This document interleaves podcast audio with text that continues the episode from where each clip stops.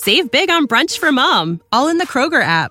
Get half gallons of delicious Kroger milk for 129 each, then get flavorful Tyson natural boneless chicken breasts for 249 a pound, all with your card and a digital coupon. Shop these deals at your local Kroger, less than 5 miles away, or tap the screen now to download the Kroger app to save big today. Kroger, fresh for everyone. Prices and product availability subject to change. Restrictions apply. See site for details.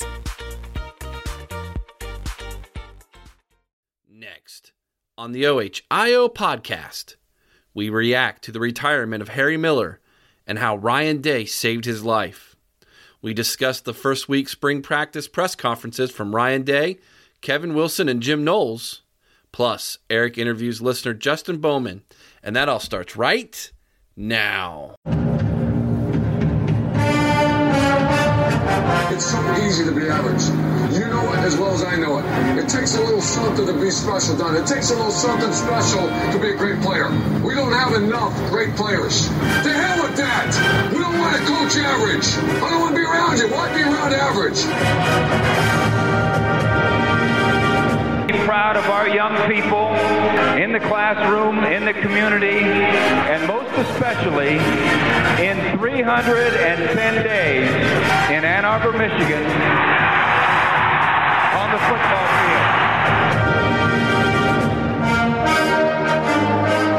field. Three things.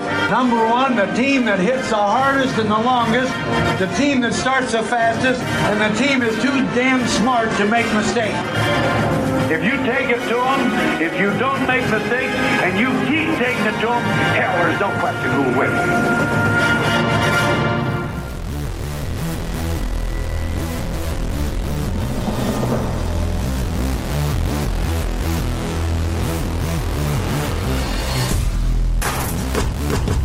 It's time for the best Buckeye podcast. By fans, for the fans, where they hate that team up north as much as you do.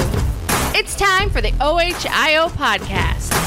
OH! IO! Welcome back to the OHIO podcast, everybody. I'm your host, Buckeye Boggs, recording live from beautiful North Central Ohio, where I am joined by my co hosts for today, Chris Wilds from Marion, Ohio. Say hi, Chris. Hi, Chris. And Nick Delanitis, uh, also here from Delaware County. Say hi, Nick. Hi, Nick.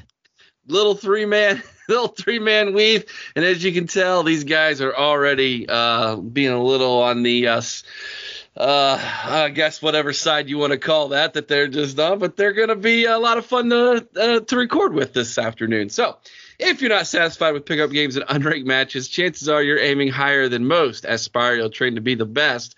Whether you're drawn to the pool, track, mat, basketball, court, or gaming controller, we provide the training you need to achieve your dream. Make our facilities your home or take advantage of free transportation services. Are you ready to unlock your potential? Visit spirecleveland.com today snarky. That's the word that was avoiding me there. My snarky co-host.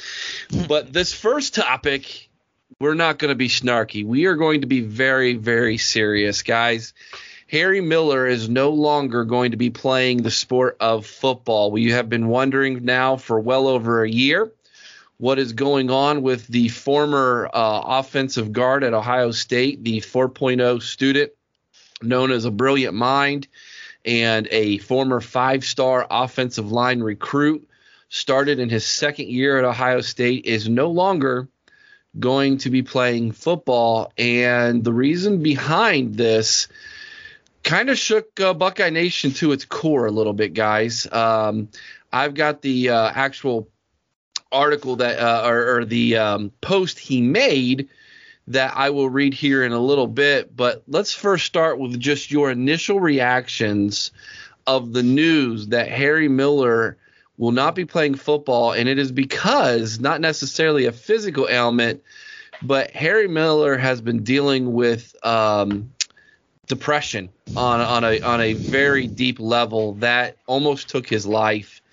And he's decided that his mental health is more important um, than playing football. So, Chris, I'm going to turn yeah. it over to you first and get your reaction before I read this letter here. Well, Eric, let me tell you, this is something that is very, you know, personal to me. Um, I have dealt with depression myself in the past. Uh, I've worked in the mental health field. Uh, first of all, let me say, thank God that Ryan Day was his coach, because a lot of coaches, you know, and you mentioned the letter, and, and we're going to bring it up. There's a perception that these guys have to be tough. They have to be strong. They can't show weakness. Uh, and the mental health maybe isn't at the forefront of so, the the for some of these coaches. Um, but Ryan Day really took charge uh, of the situation when when uh, Miller came to him and addressed this issue. Um, I'm very glad that he is getting the help that he needs. I'm very glad he's focusing on himself.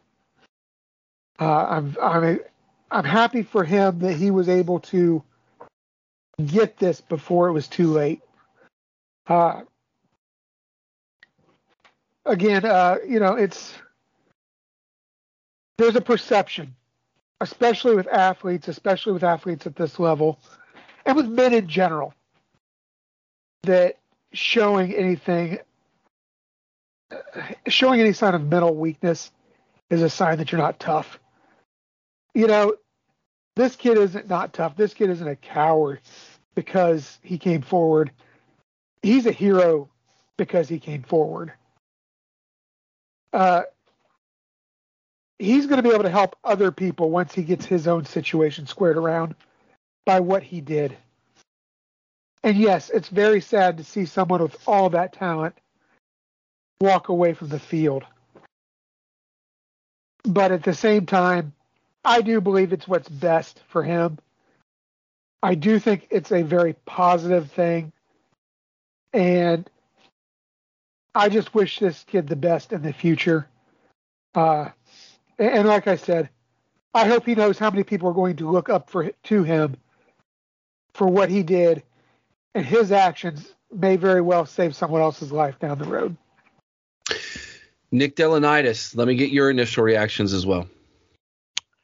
Um, I think it takes a very self-aware, self conscious, you know, self aware, very intelligent individual, um, and definitely not a coward at all to realize in himself that he needed help. And he went to the one person that he felt the most comfortable with and reached out for that and got the help that he needed, which ultimately, as the letter that Harry released to all of us we all know that it saved his life. Um, I think that for Harry to be able to do that, that takes a lot of courage and take and like you know Chris said he's a hero um, for you know going out there and reaching out for that help. Um, you know, mental health is nothing to be criticized about mm-hmm. or talked down upon. Um, it's a very serious issue that I think that every single human being on this planet deals with at some point of their in their life. Um, and when you are self-aware and self-conscious, to be able to reach out for the help when you know you need it most, it's you know something that's a you know that's that's very heroic. Because we've seen time and time again where people who struggle with these mental illnesses they don't reach out for the help. And you know they are not as fortunate that you know like harry miller is if they do reach out for the help some of them aren't fortunate enough like harry miller is to have ryan day next to him and that aspect as well uh, can i just say too when you read this letter and eric like i said i know you're going to read it here in a moment I think that very first paragraph is so telling of that letter because he realizes that his life is lived in front of a camera because he is a top notch athlete at a top notch university. And he was worried. I don't know if I would say worried. He was aware of the perception of everyone's going to keep asking until someone discovers what's going on. yeah. And, you know, I, I think it was very courageous of him to come forward and put this out there because you know I'll tell you what we've seen it with injuries and everything else in the past. This wasn't going to come out from Ryan Day. No, this wasn't going to come out from a member of this N- coaching staff. nor should it. And nor should it. But he had the courage to bring this forward because I think he knows ultimately that his struggles, not only getting this out there is going to help him, but it may help other people. Yeah. I think Ryan Day knew that this was coming out, though, because when asked on Tuesday about um, yeah. specifically Harry Miller and, and, a, and a handful of others who weren't participating in that day's practice, he lumped Harry into an entire list of participants Yes. who wouldn't be working uh, or wouldn't be uh, practicing this spring. And of course, the following day is when Harry announced his retirement. So here we go. For those who've not read it, uh, let me read this letter to you, Buckeye Nation, from Harry Miller. I am medically retiring. I would not usually share such information. However, because I have played football, I am no longer afforded the privilege of privacy.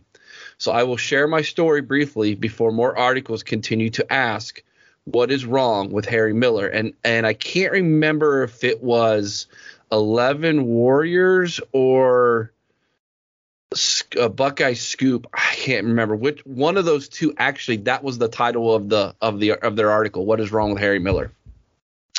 So he quotes that in this. I mean, he obviously did not like that. he said that is a good question. It is a good enough question for me not to know the answer, though I have asked it often. Prior to the season last year, I told Coach Day of my intention to kill myself. He immediately had me in touch with Dr. Candace and Dr. Norman, and I received the support I needed. After a few weeks, I tried my luck at football once again, with scars on my wrists and throat.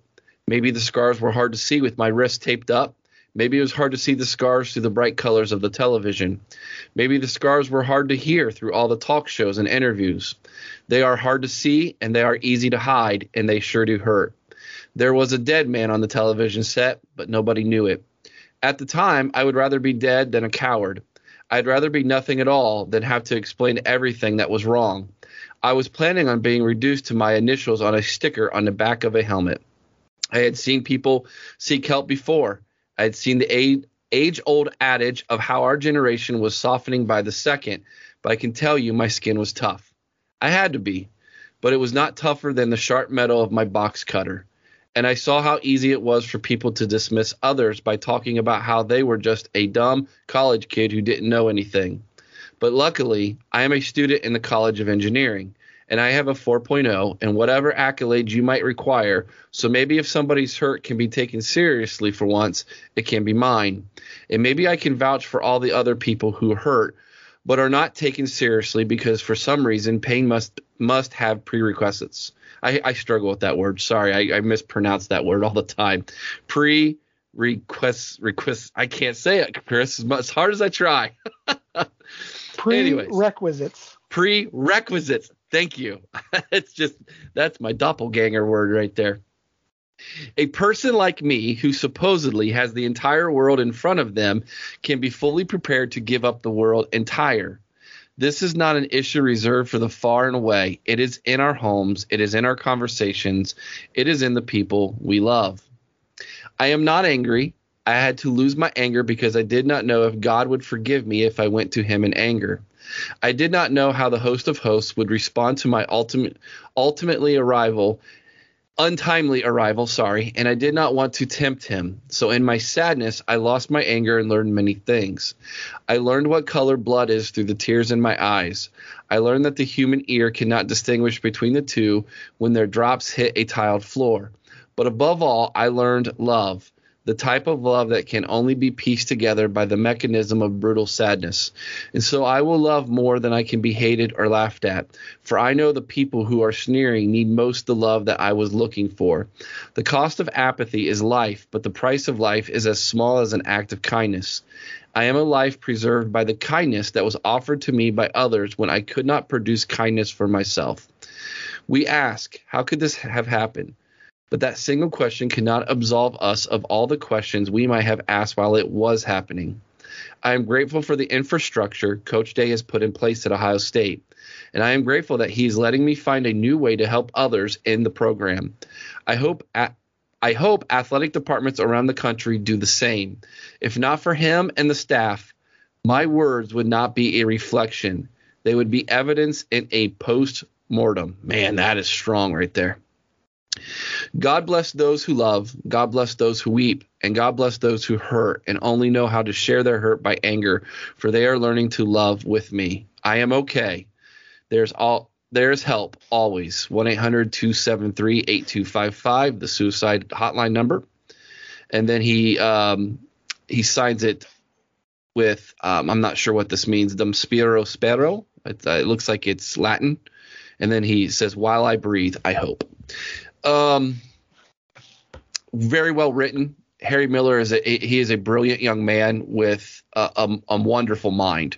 That is without a shadow of a doubt true.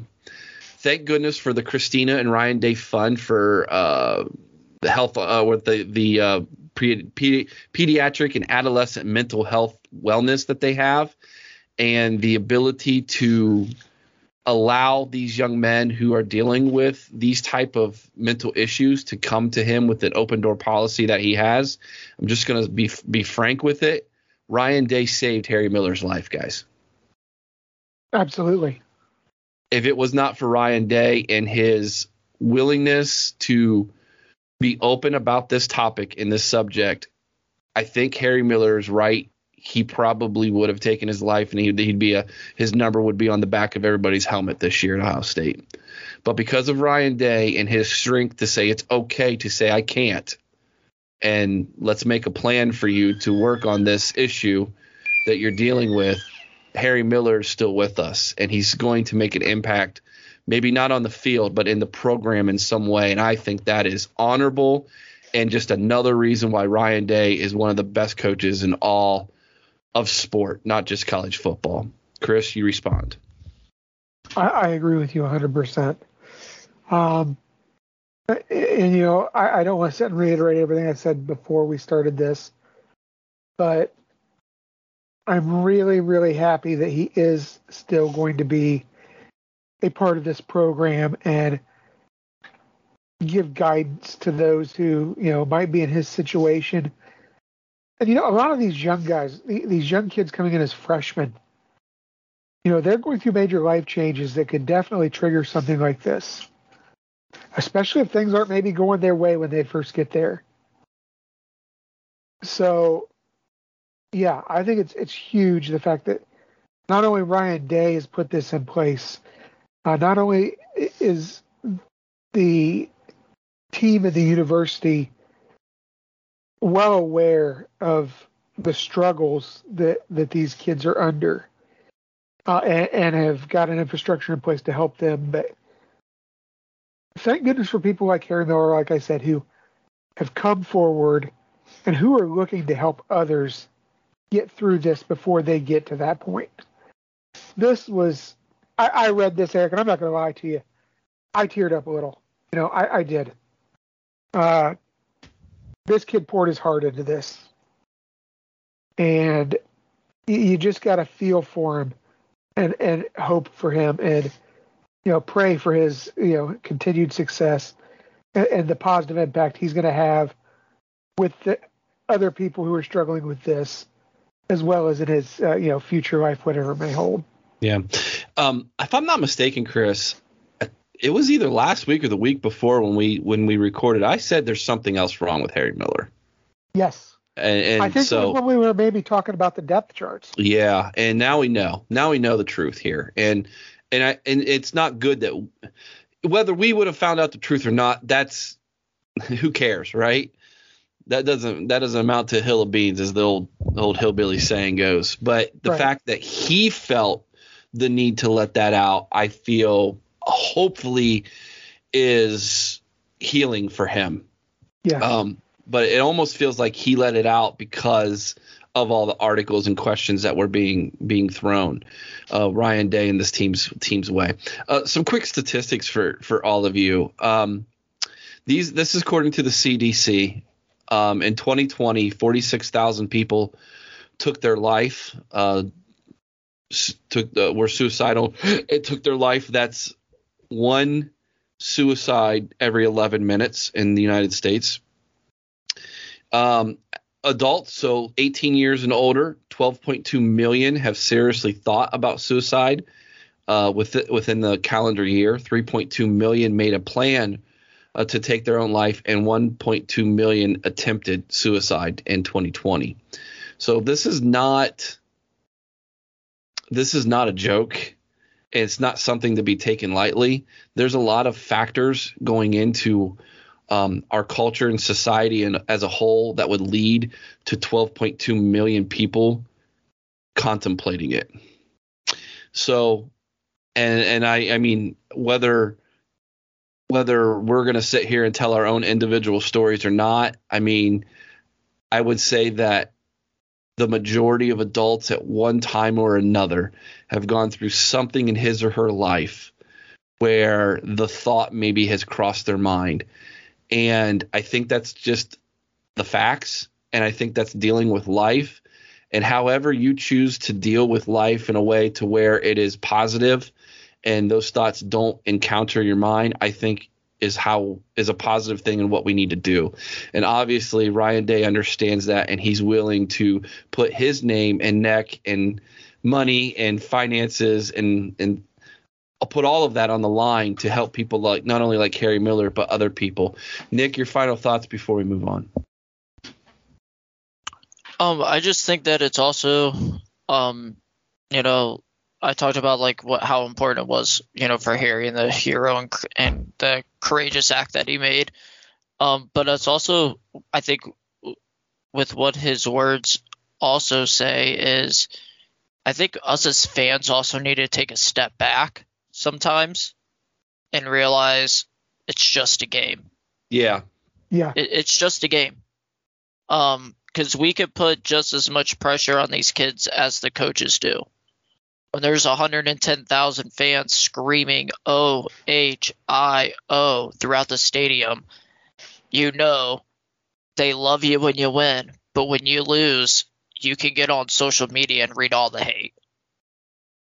I, I mean, it, I mean, it, it's it's the day that we live in. So I really feel like as much as his you know, to the other part of his words, I think it's us as a fan. Sometimes we need to take a step back and before we make that post on Twitter, Instagram, you know, whatever social media, Facebook, whatever it is, just take a step back and be like, is this really worth saying?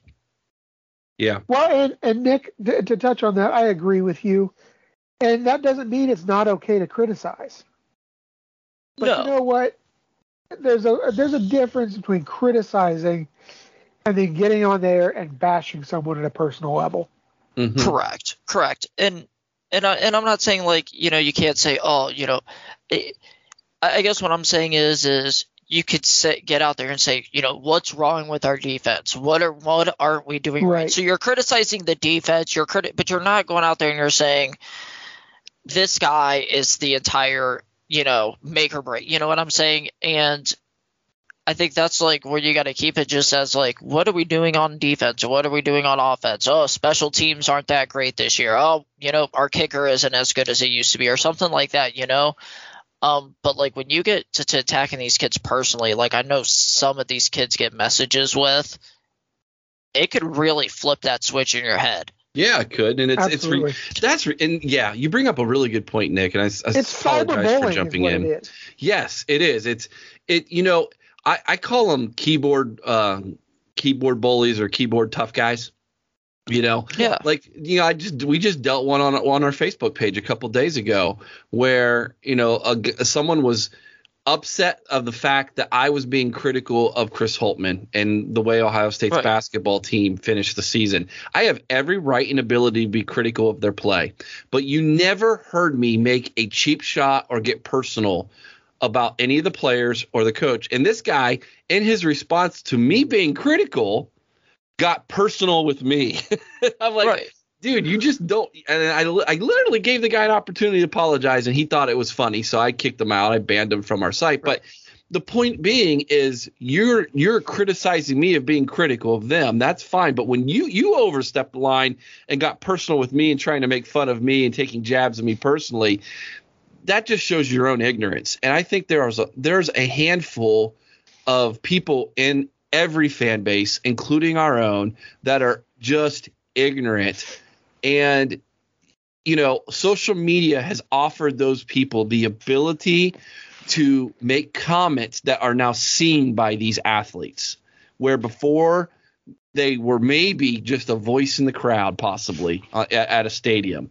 Now well, they make it personal, and that is completely a new world for these athletes, Nick.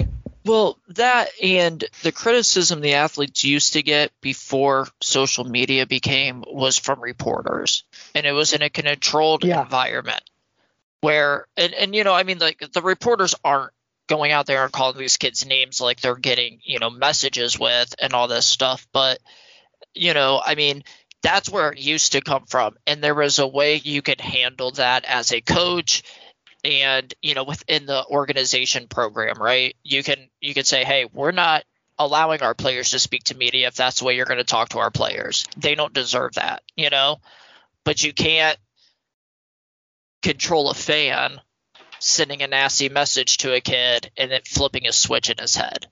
Mm-hmm. You know, and we need to. I think as fans, we really do need to step back. Like, I guess, you know, it, it happened. Oh, I, I think almost 13, 15 years ago, maybe now. What Mike Gundy said was right. Don't go after a kid who's doing everything right, going to school, going to class, you know, going to practice. Yeah. Go, yeah. go after go after the coaches. They're men. Yeah. I'm a man. I'm 40. I'm 40. Yeah, he's a man. he's 40. 40. You know, like like if you're going to criticize something, I hate to say criticize Ryan Day. He's a man. You know what I'm saying? Like he's the guy out, out that's making all the decisions, not C.J. Stroud or Harry Miller or any of these kids. You know what I'm saying? Sure. Yeah. Chris, any final thoughts, man? What well, you know, it kind of goes back and to tie into what Nick said. We heard Jim Knowles say it in his press conference this uh, this last week. Your mistakes on Saturday are on me. Yeah. You know that's uh, oh. and that's right. You know, go after the guys who are getting. And I'm not even saying going after them. You know, I think there's just a line that you don't cross. Like Nick said earlier, it's a game the personal attacks are not necessary. You can be a passionate fan without being, excuse my, my French here, but a total ass. You know, you don't have to personally attack someone to be critical of what's going on. You can question what the players and coaches are doing, but when you start, you know, calling out the players or or not even calling out the players, you know, but making derogatory comments towards the players or coaches, or you know attacking them personally or saying things about their family. I've even seen that. Uh, what's the point? What what does that accomplish? What does it do to help you feel better to do that? Eric. Yeah. I'll say this: if any fan wants to talk about J, JT mother, you could come talk to me because she's a very nice lady. we know her personally, don't we? We know her personally. yeah. She also said don't call her son JTT. JTT. That's right. It's JT. Yeah. Don't call him JTT. You you learned my last name, young man. yeah.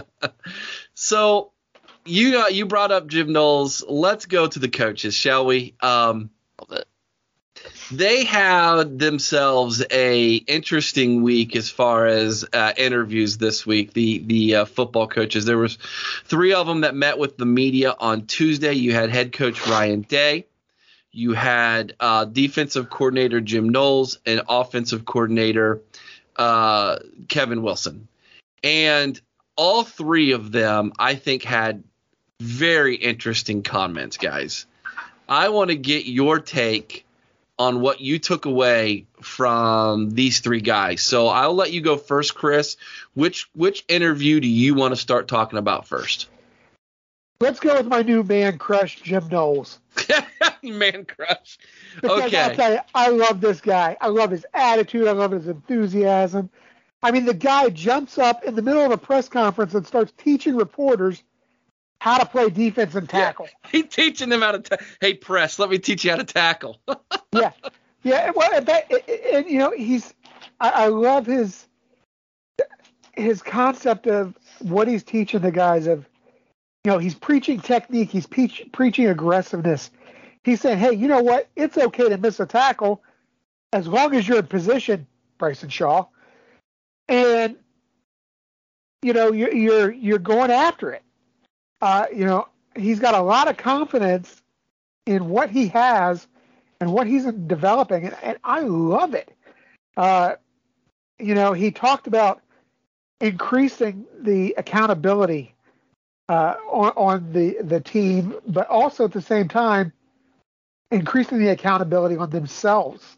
Like I mentioned that comment earlier, he feels that if the mistake is made on Saturday. It's that he failed do his job as a coach. He didn't teach them what they needed to know. If the student failed to learn, the teacher hasn't taught. And I love that. Uh, you know, I think it's a completely different mindset than what we saw. Um, as far as when he dove into the personnel groups, you know, I think we learned a little bit about what he's looking for at the linebacker group. Mm-hmm. He wants somebody who can play in the box and play in space.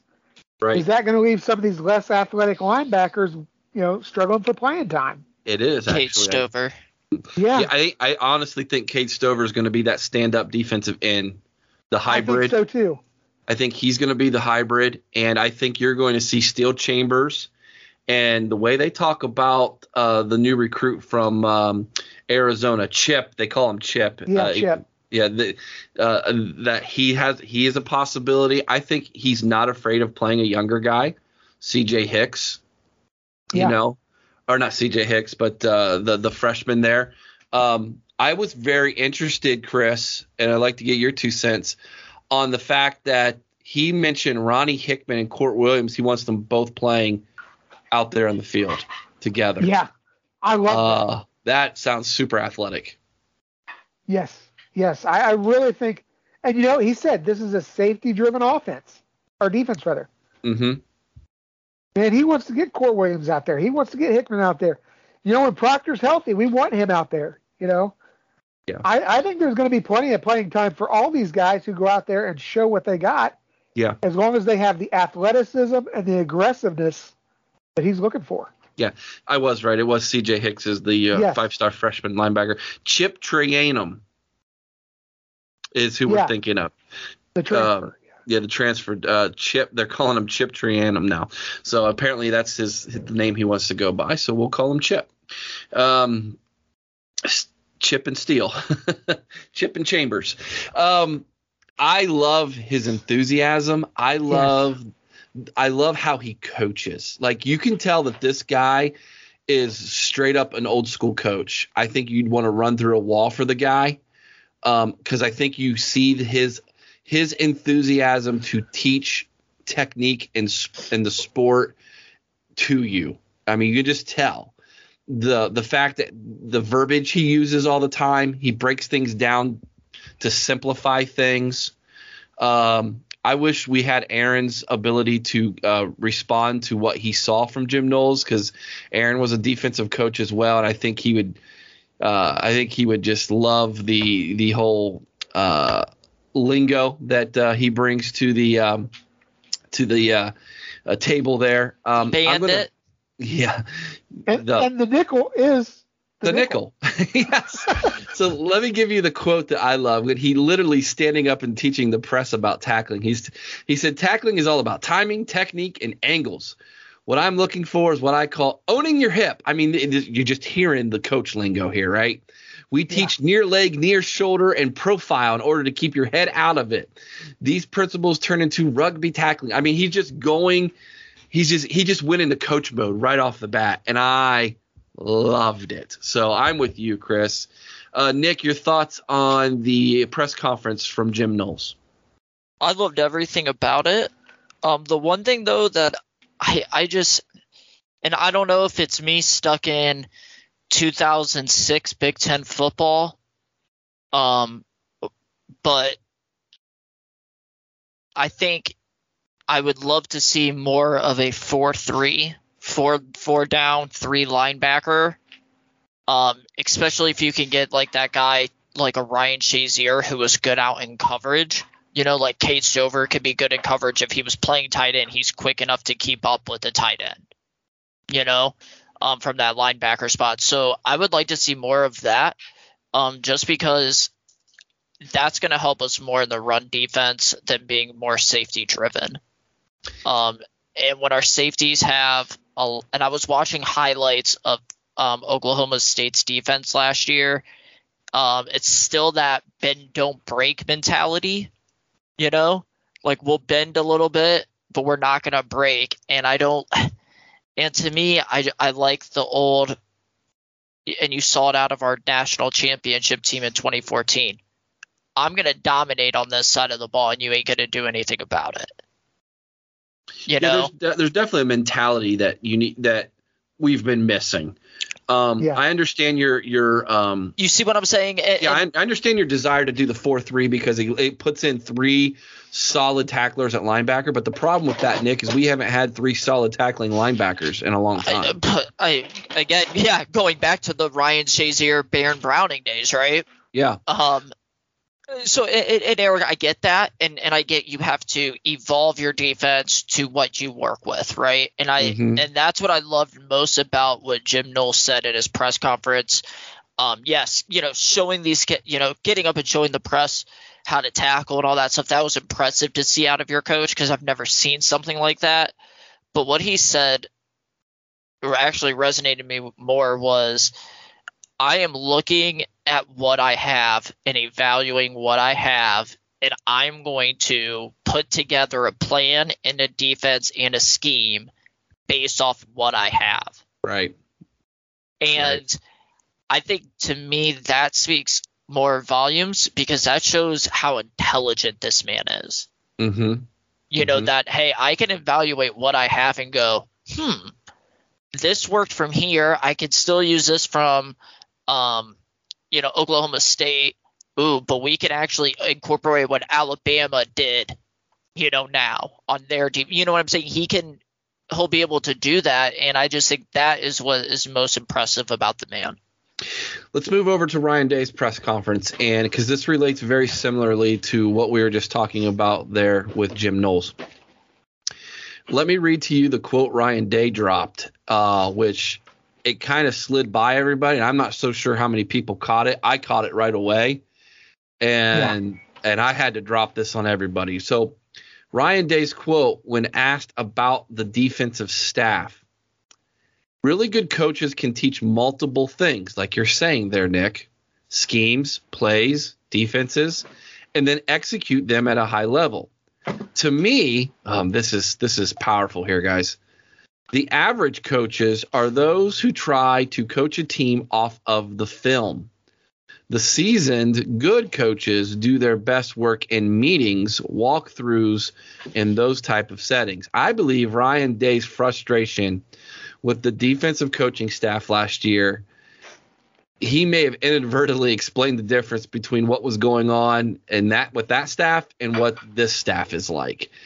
Um, I was listening to uh, Letterman Row when they dropped the bomb that Ryan Day at one point felt like he wanted to make a change after the playoffs in 2019. But he didn't because, you know, he thought to himself, it was a COVID year, it was weird. I need to give this staff another opportunity. Oh, the yeah, and yeah, then yeah. and then 20 yeah. yeah. and then 20 or excuse me, 20 the 2020 year, sorry. Yeah. And then 2021 rolls around and those changes never happened. Those that that defensive staff never made any advances. And and so unfortunately, last year was kind of a washed year for him due to that. But long story short, I think Ryan Day saw the writing on the wall very early last year. And if you remember, if you go back, I was there that day against Oregon he, when he blew up on the sideline with, with Kerry Coombs and Brian Hartline had to step in. Do you guys remember that? Yes. Yeah. I think that was frustration from an entire offseason where they were not all on the same page. So I think looking at what Ryan Day said here in this in this short quote that I gave you guys, I think he is tickled pink with Jim Knowles and what this defense is doing. Chris, your thoughts on Ryan Day's press conference? Well, I'll tell you. First of all, you said you thought he may have inadvertently said something. I don't think Ryan Ryan Day inadvertently says anything.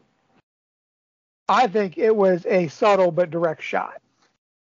I think basically we learned what was the issue. Uh, you know, listen to all three of these guys. The one thing you mentioned, communication and being on the same page, man, they're on it this year.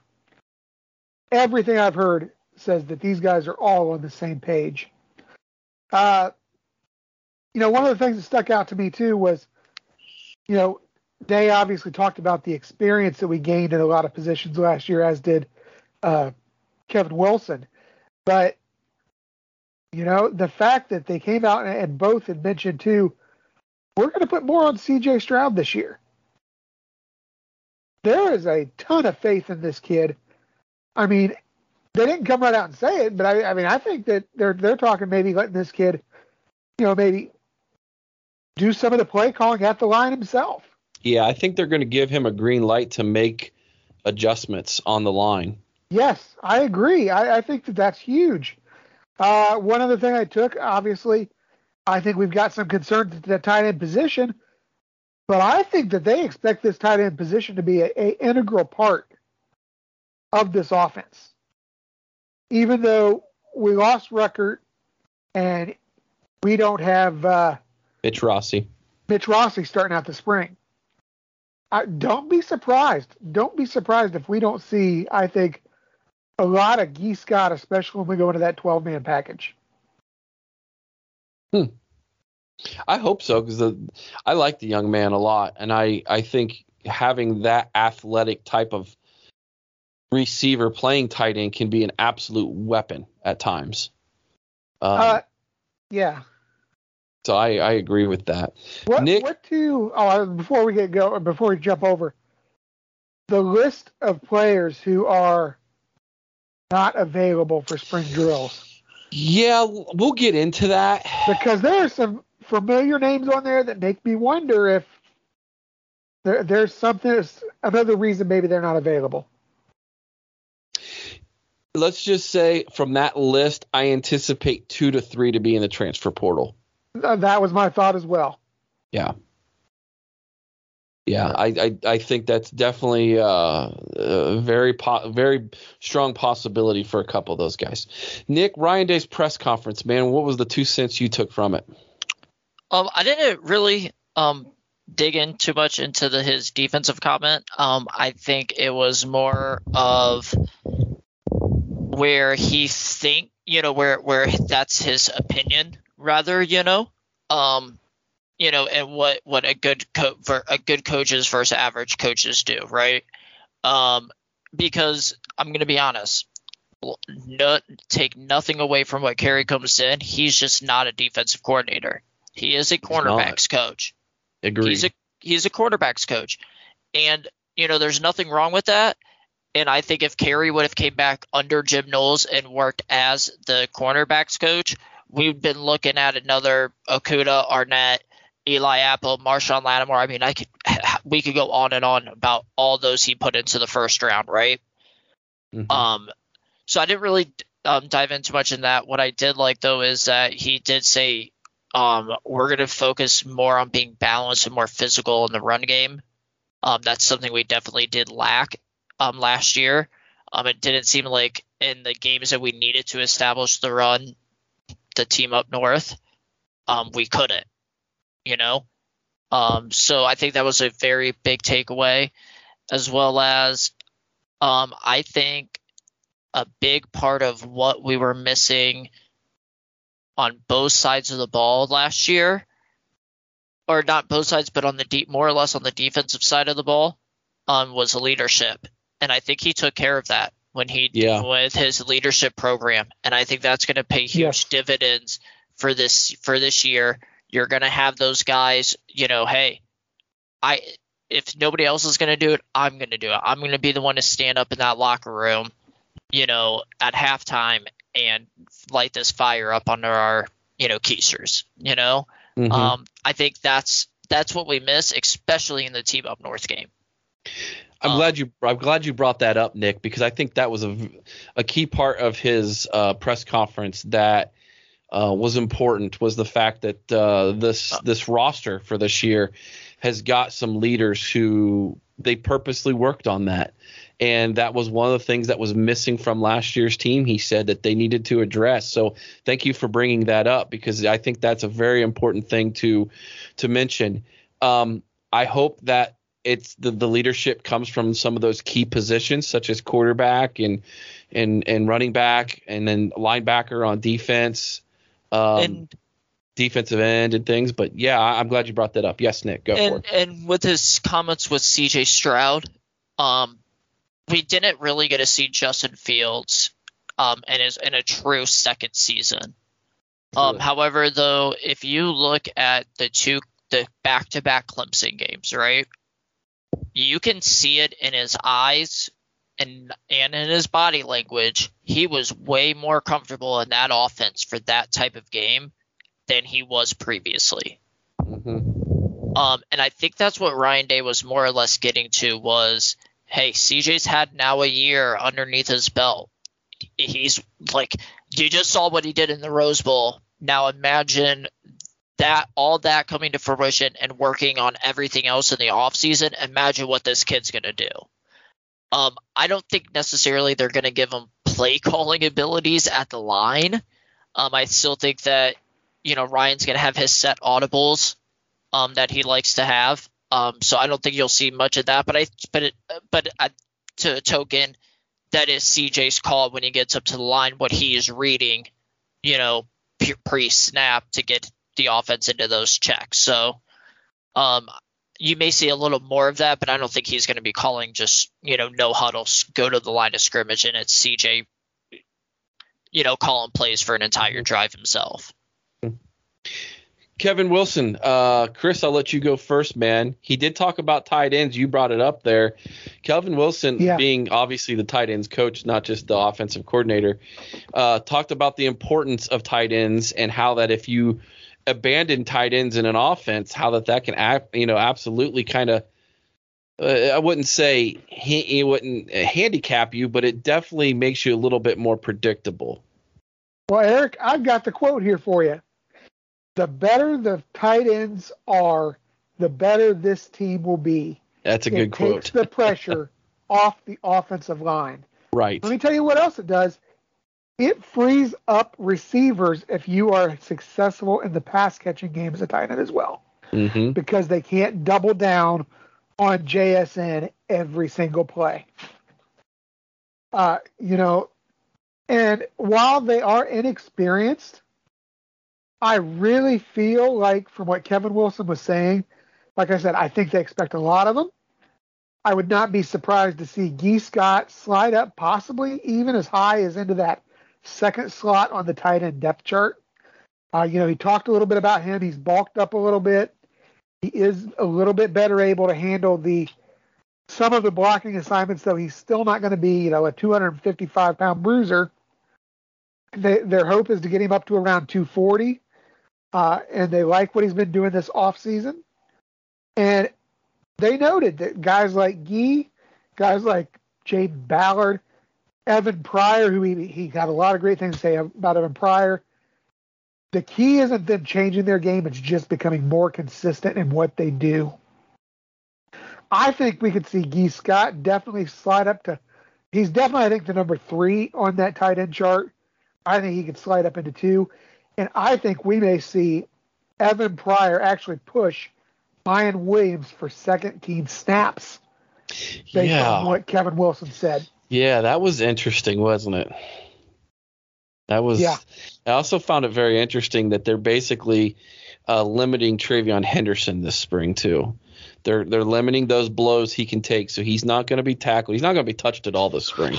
The spring game, guys, I'm just forewarning y'all, it's going to be two hand tap. yeah, it's practice. Well, and just, that's what you expect. Yeah, we do now. Yeah, back in the day, man, it used to be a real game, dude. I mean, it was. They yeah. actually had like like steak versus hot dogs on the line, man, and them guys took it serious, man. So different different world, different uh different type of uh, football that we're playing these days now. So, so. don't tell Jackson. I think it's a more of a uh, medically conscious game, you know, like oh, knowing that that TreVeyon Henderson's only could take so many blows within this year. Why not limit him in the spring game? Mm, absolutely, absolutely. I mean, he didn't even play as a senior year of, of high school when he come right out last year, and it was with a second or third game of the year and broke the all-time freshman rushing record. So, um, the dude, the dude knows how to carry the rock. It's just a matter of making sure that uh, he's taking those mental reps and he's working on his physical. Uh, oh yeah, physical being uh, going into the season. Uh, Nick, do you have anything from uh, Kevin Wilson's press conference that you would like to address? Um, I just I like what he said um, working with our offensive line when he was talking about them um, tweaking things within like the passing game and the spacing of wide receivers, running backs, and everything um, to really set not only them up to be in the best position, but our entire offense. You know, um, so he said, you know, if a play requires a three to four second block, but you're you know that your offensive lineman against this defense isn't going to be able to sustain that four second block, you maybe shallow your slot receiver's route and you take your running back out for a chip on that to give you that four seconds.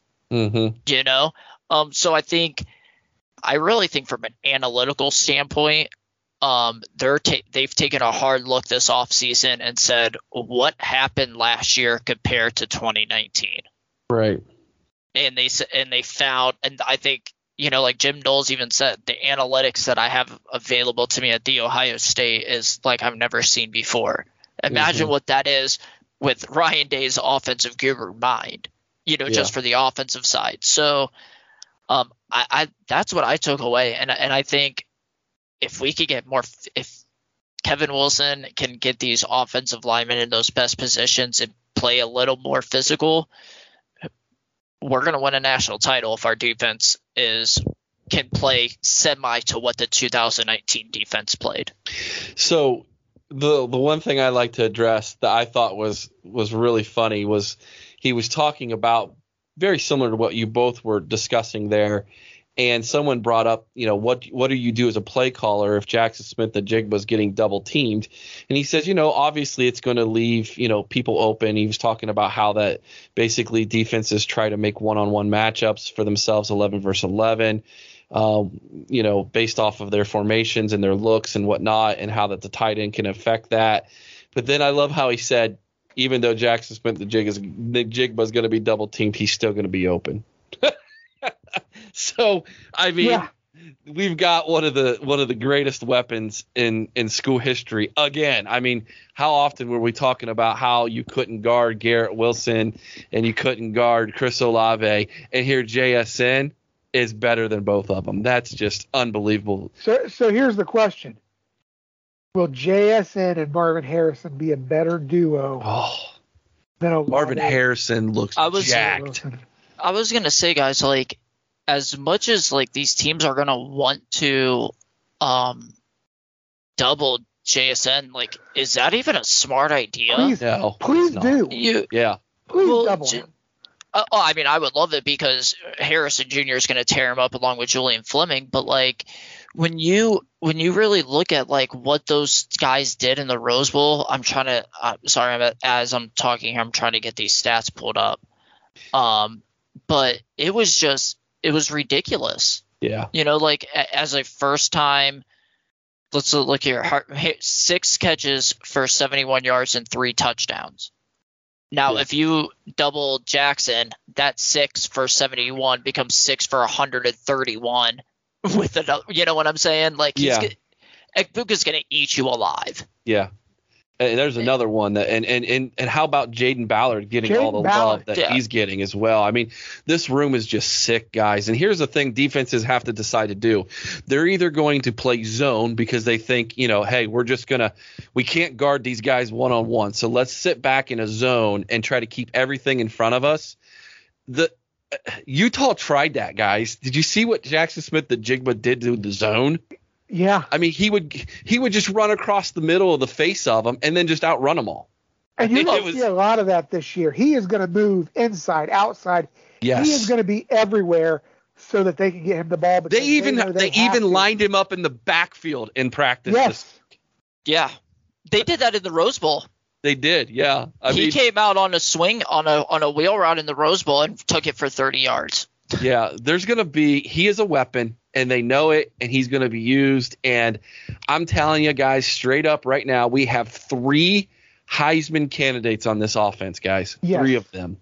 And I I don't know how we don't win. One of our guys doesn't win the Heisman at this point unless they all somehow equal each other each out. Other. Yeah, that's the only way possible at this point, guys.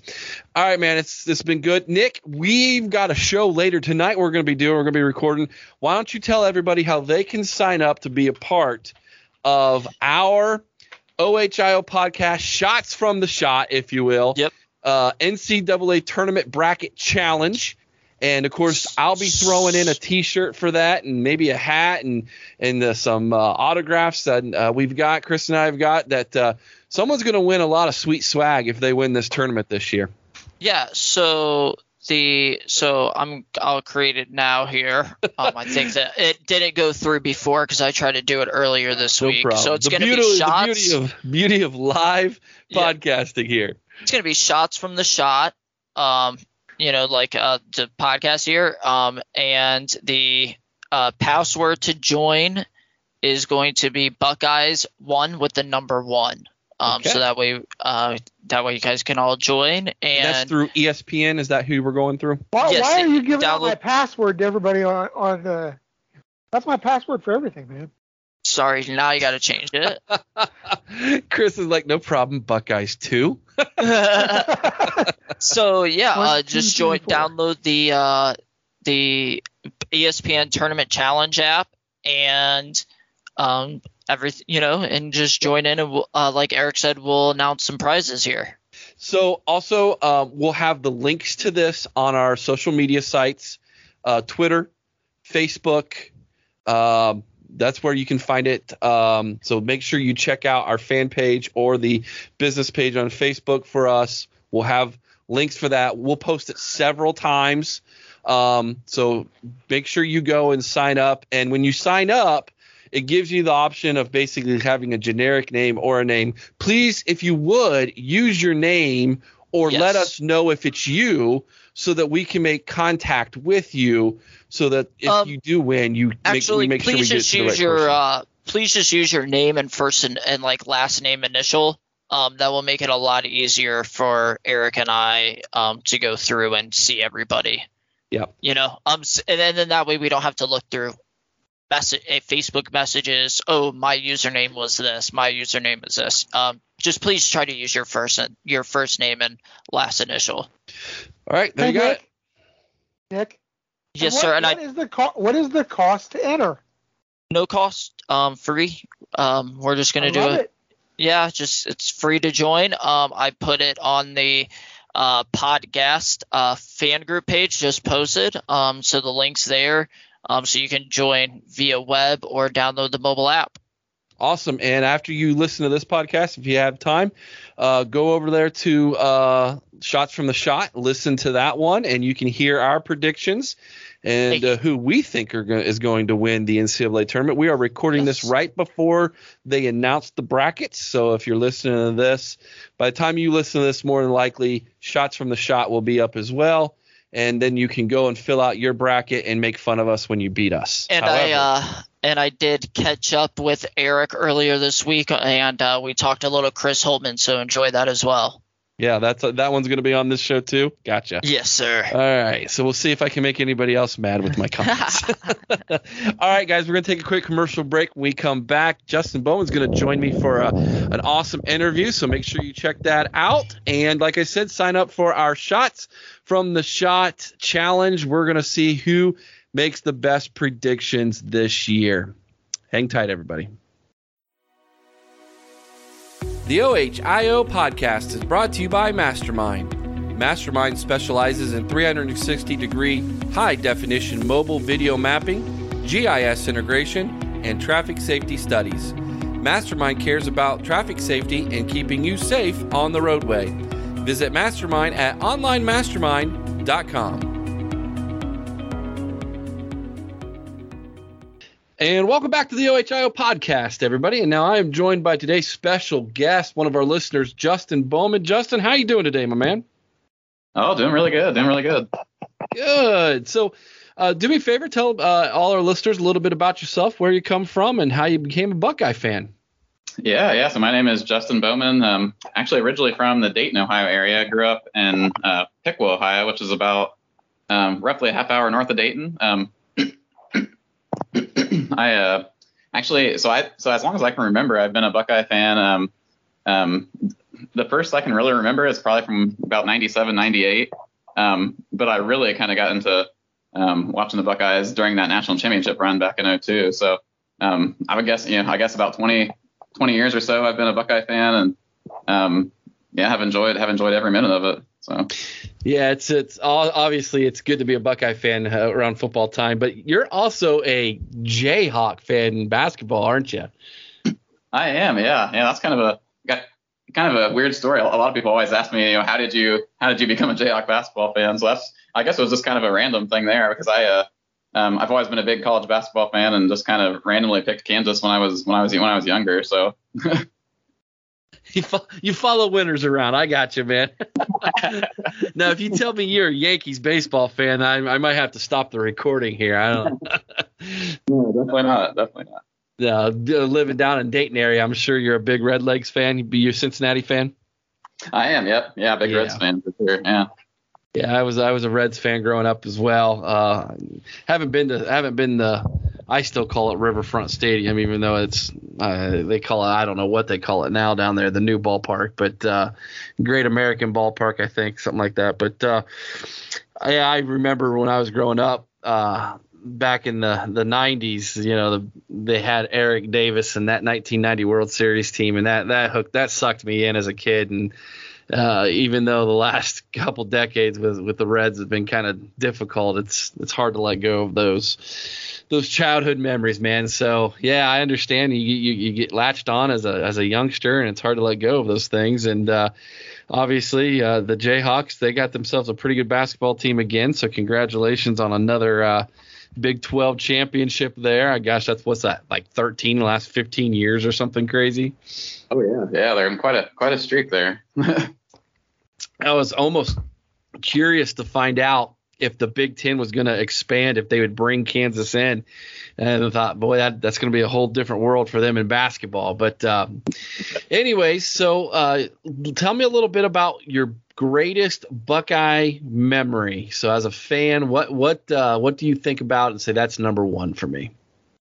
Sure, yeah. So there's been, I guess, quite a few over the last over the last 20 years or so. But um, I think the ones that kind of jump jump to mind first are the are the two national championships. So that you know the 2002 um, team, you know that was kind of my first, like I said, my first time really, really kind of remembering watching watching the Buckeyes all the way through the season. You know, I, I you know watched most of those games, listened to some on the radio, and that was the first time I really kind of uh, really kind of jumped into um, being a big Buckeyes fan. So that was probably the first one that stands out. And that you know I still remember. I think I was in I think I was in sixth grade at the time and watching that Ohio State Miami game, and that was probably still still one of my favorite games that I can remember. So yeah, that's got to be right up there. And then of course the um, the last championship team with you know with going through three quarterbacks and starting that big run in the Big Ten championship's got to be right up there for me as well. So. Right. Yeah, I was a sophomore in college in tw- uh, 2002, so that was pretty awesome uh, to be in college when that was going on. Um, so, have you been to the Horseshoe, Justin? Oh, yeah, actually. So, so my my first time going was actually about four years ago. Um, so my I went to the Ohio State Michigan State game. I think it was 20, 2015 or 2016, and okay. Um, that was the first time you know, I, I never gotten never got to go growing up. So um, actually, the last few years I've I've been um, been at least one time um, to um, to the shoe the last four or five years, and this past year I actually got to get one of the um, one of those game packages. It was like a four like a four game package. So mm-hmm. Um, I got to see the um, the Penn State game, so that was my first uh, Nice. first night Oh, game. yeah. Yeah, those are always those are always a little bit more juicy. I like to say. So, um, what's your favorite thing about going to the shoe and going to a game live there in Columbus? Yeah, honestly, I'd probably say just the the overall atmosphere. So usually, usually um, every time I've gone, actually, we've gone to the the skull session like early in the morning. So we we usually get up pretty early, get there by you know eight or nine, and go to the skull session in the morning. We you know watch the watch the band and everything, and then um and then just kind of being around, you know, just seeing so many people out there tailgating, and um yeah, I yeah I really love I really love the love the whole experience. So it's yeah, I, I mean the traditions and everything, Script Ohio, the whole thing. So. Yeah, yeah, it's it's pretty awesome. I I you know I got a good buddy who's got season tickets, and then we always go to the big ones. And then my wife and I, we both went to Ohio State, so we like to go to a game together. So it ends up where I almost go to almost every home game. so um, it's it's oh, it's it's amazing. I love it. I love the shoe. So I always like talking to people who've been there as well. Uh, so give me. Uh, I'm gonna ask you kind of a tough question here. Mhm. Did last year's team meet your expectations as a fan? That's a that's a good question. I, so I I would say probably probably not. So I actually had I mean I actually had pretty high expectations, which I'm sure a lot of a lot of fans did, and um, I definitely say I was was proud of the team. I wasn't necessarily wasn't necessarily disappointed or anything, but I I think going into the season I thought we had a had a had a pretty good shot at getting to the you know getting to the playoff, and um, you know I didn't know if we'd win it or not, but I thought we at least were one of those two or three teams that along with maybe Bama and um, you know, at the beginning of the year, you know, I think everybody thought Clemson would be up there as well, but um, you know, I thought we had a had a pretty decent shot. So definitely the you know definitely the the big loss there at the end um, kind of put a damper on things, but um, yeah, I'd say a little under expectation, but definitely not disappointed. So given your given your answer, I would assume then that you thought it was a good idea that Ryan Day went a different direction on the defensive side of the ball this offseason. Oh, absolutely, yeah, yeah. The more you know, I had never actually heard of I heard of Jim Knowles, and I the more the more I read about him, and the more I hear hear um, hear about him, you know, I think he's going to be a really really good fit, and um, is going to really come in and kind of kind of take charge of that defense. So um, definitely definitely happy about that one. Yeah, I, I am as well. I think uh, my I try to tamper my expectations when I when I first he did his first in, initial interview, but after this most recent interview, I'm all in. The, the dude is the dude is the type of coach that you want to run run through a wall for, and so I think this defense is going to be, respond very well to his teaching techniques, um, to his philosophy.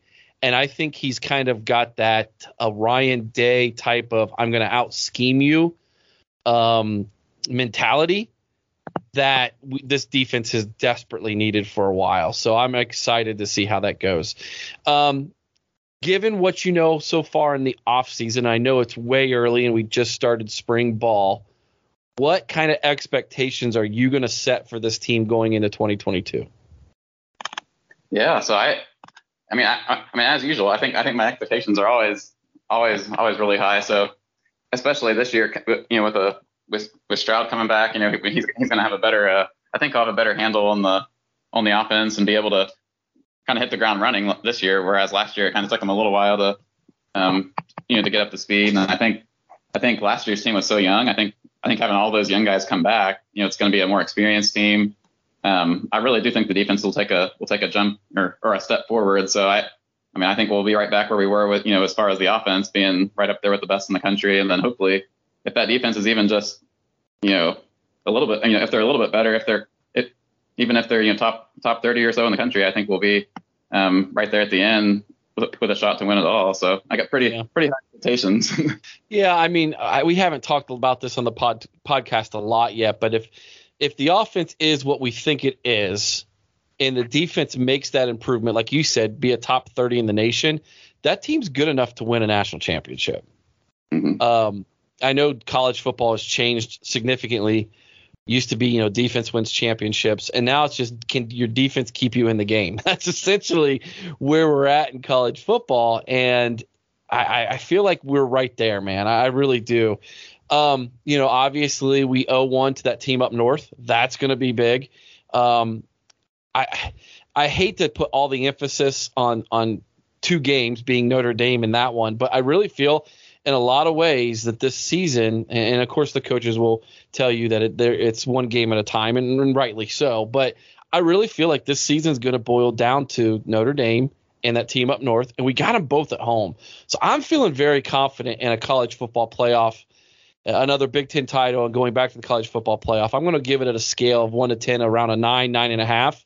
What would you give it, Justin? Um, I think I'm right there with you. Yeah, yeah. I would probably, yeah, probably say in that nine to ten range as well. You know, I don't know if I'd go right out of ten just because I mean, you never know what could happen, and we, I think we kind of have to see the defense do it before we can be 100% confident. But yeah, I think, I think definitely in that nine to ten range for sure. Yeah. So, given your answers of you kind of came around as being a fan as a youngster in 2002, you didn't have to live through the John Cooper years. So you've had Jim, you had Jim Tressel, Urban Meyer. You had one year of Luke Fickell, I guess. Urban Meyer, and and now you've you've got the man, right, Ryan Day.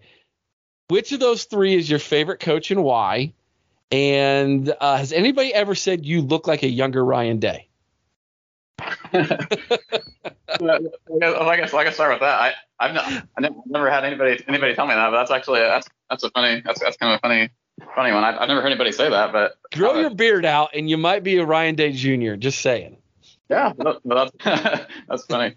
Um, but yeah, I, actually, actually, be honest. So, so I um, I would probably say, you know, I, and I thought about this over the last few years. You know, you know, with Ryan Day coming on board, and I, I really, really like what he's done, not just as a coach, but as a leader of these, you know, of the team as well. And I think, um, I think he's a stand-up guy, stand-up, a stand-up leader, and um, you know, I think Tressel was as well. You know, I, and really, I mean, really, you can't go wrong with with with any of those guys. Some of the greatest, some of the greatest coaches there with Tressel and, and Meyer that we've ever seen in, in college football. But I think I think Ryan Day is is headed in that direction too, and I I kind of like his like his style of, of of coaching as well. I mean, the offense has definitely over the last several years has really opened up and become more of that modern day, you know, passing offense, and um, I think he's uh, definitely taken it in the right direction. So I, I mean, I know it's still early, but I definitely um might have to might have to lean Day um, just based on his first few years. Yeah, I would definitely give Day the upper hand over Urban Meyer, and I know that sounds sacrilegious to say with Meyer going seven and zero oh against the team up north, but as far as just like personality fits, the total package, you know what I mean? Like not just what you're getting as a football coach, but what you're getting as a leader of men, like you said, a representative of the university, the kind of father figure that the guy is, and family man. I, I really think Ryan Day is the total package. Um, Tressel has some of that, but also Tressel was in a different era. Um, I don't know that Tressel's style of ball is going to work in today's game. Um, so I, am with you. I think Ryan Day might be that guy. Um, when it's all said and done, that, that Buckeye Nation looks back very fondly of and puts him at least at least in the Mount Rushmore with, you know, Tressel, Urban, and uh, of course Woody Hayes. So uh, I'm right there with you. All right, man. I got to know. So how did you come in contact with the OHIO podcast, and how long you been listening? Yeah, so um, so it was actually um, about actually right around two years ago. So I I had um, gotten laid off from my job actually, unfortunately, like right before uh, right before COVID happened. So I was um, kind of laid off through most of that first part of the pandemic, like, like you know like from March really all through the summer and into the fall. So um, you know I was definitely looking for some things to keep me busy and hadn't at that point hadn't actually become a big like podcast person yet. So I just um, was looking for things to do. Had have was searching some podcasts, and you know, Ohio State football being one of my favorite things, I searched out you know Buckeye podcasts and I come across this one, and I um, I think I think one of the first podcasts I listened to might have been might have been one where it was like you were I think picking like all time Ohio State roster or something like that, and I thought, oh, that's really interesting. So um, I, I just kind of kept listening, and um, so it's been about two years, I guess. But really, the, one of the big reasons I like the podcast, I think, is that it's not just it's not just you know like some of these other podcasts are from people who are actually either work you know you know kind of in the media for Ohio State or something like that. But this is really you know a lot of um, there's a lot of great analysis, but a lot of other things too where you where you go through like oh let's let's rank the top ten you know whatever of all time like the top ten underrated Ohio State quarterbacks or something like that. Yeah. So I really like a lot of the a lot of that you know that fan perspective of it.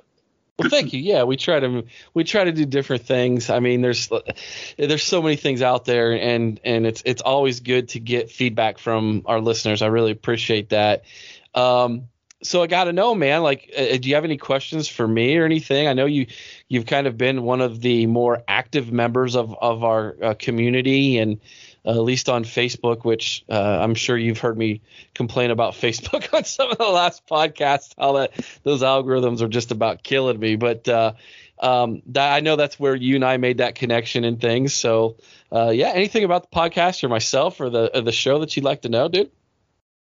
Yeah, so I mean, I guess I guess I guess some, one of the questions I had, and, and maybe you've maybe you've touched on this before, but just kind of curious, like how how you and you and Chris and Aaron all kind of all kind of met and originally. Yeah, that's a that's a great question. So, um, so yeah, so Aaron Brown, who is a member of the United States Army down in Texas, um, and our thoughts go out to him as well at during this time. Um, Aaron's parents and I go to the same church here in Delaware, Ohio. And so that is how I made the connection with Aaron and met him. And then through he and I just having conversations and things over the years, I found out that the dude was just so knowledgeable about the game of football. Of course, you know he he played uh, semi-professionally, played at a very high level, was a, a very successful coach at a Division One high school here in North Central Ohio, and um, I don't think he's done with the sport. If if you know what I mean, I think when he's done uh, w- with the United States Army, he is going to be a college coach somewhere. He's that good at what he does, and so I had to bring him on. So I, I when I when I started the podcast, he was one of the people who hit off. I, I just you know right away said, "Hey, I need to get you on here, man." And of course, he wanted to join and be a part of that. How we met Chris actually was a couple years ago. Uh, we did a live show at a Ohio State store in Marion County, Ohio and Chris's uh, relative is, owns the store, and he he helps out with that store. And we met him, and of course, he became my memorabilia dealer. so he does a lot of work and business in Ohio State memorabilia. Uh, he could just about get me any autograph I wanted for my uh, Buckeye room. So I had to, you know, I made a good connection with him. And then when Aaron was getting ready to go overseas, I guess that was about a year and a half ago or more, um, we knew we needed to bring a third on. And so that is how Chris became a part of the show. And of course, he's just hung around and a good friend of mine now. And so the three of us just became kind of like a three man weave to this thing. And so uh, we got a couple other people in our Shots for the Shot podcast that are going to be bringing along and things. So uh, it's growing. It's growing. So appreciate the question. Anything else, man? Yeah, no, that's great. Um, I think the only the only other thing, and I know, I mean, I know you talked a little bit about this on the show before, but just kind of, you know, you know, because I, I feel like this is really really taken off, and definitely congratulations to all three of you and and the to you know getting this going, and um, I definitely definitely love listening to it, but I'm just kind of curious, like what some of the if you have any ideas about where you might take this in the future, or what other things Yeah, that's a good question. So um, there has definitely been temptation to to go full time with this thing. Um, because I enjoy it so much. But to be honest with you, uh, there's really not a whole lot of money in this thing. so, um, you know, I don't I don't do the whole ads thing that you get on a lot of podcasts because it's just not worth it until you get up into the million dollar download or the million million download area. Then you can start making decent enough money to make a living on it. So you know your your Joe Rogans and people like that. Those are the ones who can actually make money on this thing full time. Um, so the ads, so I stay away from those those ads because they just don't pay enough. And so I try to go out and get some sponsors who basically the sponsorship money is paying for things like the bandwidth and the the the uh, Podbean, who uh, is where we uh, use is the um, the company we use to host uh, our podcast, the the data for that. So they, you know, in a long long story short, we don't make any money off this thing. Um, it is a it is a labor of love, and I've thought, you know, if there's ever a day that I wanted to get back into the media because I started out in sports media when I was in, in college in the early 2000s. If I ever wanted to get back, I think this could be a platform in which to launch myself into that area. But at the same time, I'm really afraid to do that, Justin, because I don't want to lose my fandom. And I see how so many of those in the media they get jaded to the sport and it, it, it's almost becomes it's because it's their job they don't enjoy it anymore. And so i've always wanted to make sure that this thing was just enjoyable for me and fun and i didn't want it to become a job. And so i don't know how much bigger we can grow without it stealing away time from my job and my wife will be the first one to tell you that's not happening. So yeah, it's going to be you know what you see is what you get with us. I mean i'm getting into twitter a little bit more and we're growing there. Um, i don't know what other social media we might try. I mean i've dipped my toe into youtube a little bit and that's just very time consuming to get that. So i don't not sure. I would say the next step is probably to do video with these podcasts and throw them on youtube but I don't know that we're there yet. It's going to take some time uh, because of uh, just just the location where we're all at. We're all on so different areas and things of the country that it's just going to be very difficult to tie, kind of try and tie that all in. But that's probably the next step, honestly, with you. So great question. All right, man. I got to ask you here in closing, what does it mean to you to be a Buckeye? Yeah, yeah, I'd say, you know, I I feel I feel pretty, or I, I say I feel really proud to to be a Buckeye fan. You know, I I love I love I've loved the Buckeyes my whole life, and you know I know we've got a know we've got a you know great tradition, and really really are honestly blessed to be to, to be a fan of it, be a fan of a team that's this that's always this uh this elite and this you know you know they always um you know bring the best. So I honestly just feel kind of proud and blessed to be a to be part of that uh, be part of that family. That's awesome, man. I do as well. Appreciate you. All right, man. As you know, this is how we close out our show, so this should be pretty easy for you. As always, be kind to one another. I owe someone's OH and sing Carmen, Ohio with all your heart. And until next time, OH! IO. Go Bucks. Oh, come, let's sing, oh highest praise and songs through alma mater reign. While our hearts rebounding thrill and joy which death alone can still summer's heat or winter's cold. The seasons pass, the years will roll. Time and change will surely show how firm thy friendship. Ohio.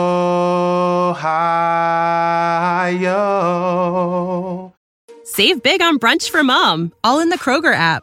Get half gallons of delicious Kroger milk for 129 each, then get flavorful Tyson natural boneless chicken breasts for 249 a pound, all with your card and a digital coupon.